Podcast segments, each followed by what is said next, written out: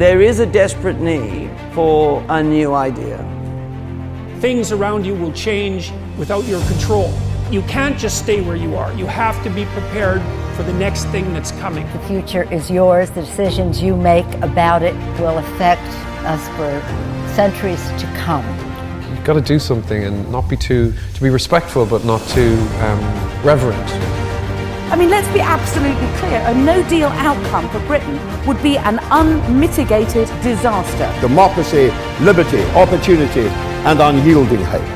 No, no, you can do it. It can be done. Here I am. To feel and revel in that connection.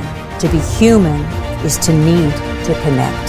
The best you, at the end of the day, is the most original you, without anyone else's expectations. This is the new United Kingdom that I could not have imagined. We all have to evolve as, as women, as people, as students. Please find something that you love to do. Because when it gets hard, and it will, that's what sustains you.